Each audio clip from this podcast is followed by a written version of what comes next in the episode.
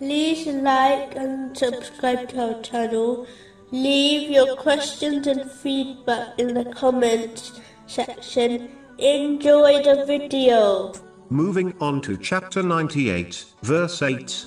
Their reward with Allah will be gardens of perpetual residence, beneath which rivers flow. The thing to note is that one will only enter paradise through the mercy of Allah, the Exalted. This has been confirmed in a narration found in Sahih Bukhari, number 5673. This is because every righteous deed is only possible through the mercy of Allah, the Exalted, in the form of knowledge, inspiration, strength, and opportunity to do the deed. This understanding prevents one from adopting pride. Only an atom's worth of pride is required to enter hell, according to the narration found in Sahih Muslim, number 267. In addition, one must understand that this mercy of Allah, the Exalted, in the form of righteous deeds, is in reality a light which one must gather in this world if they desire to obtain a guiding light in the hereafter.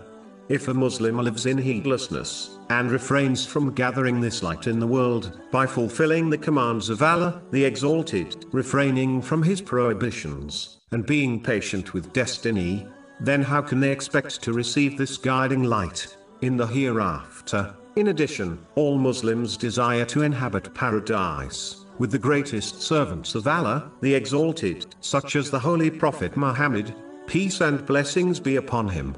But it is important to understand that simply wishing for this, without action will not make it come true.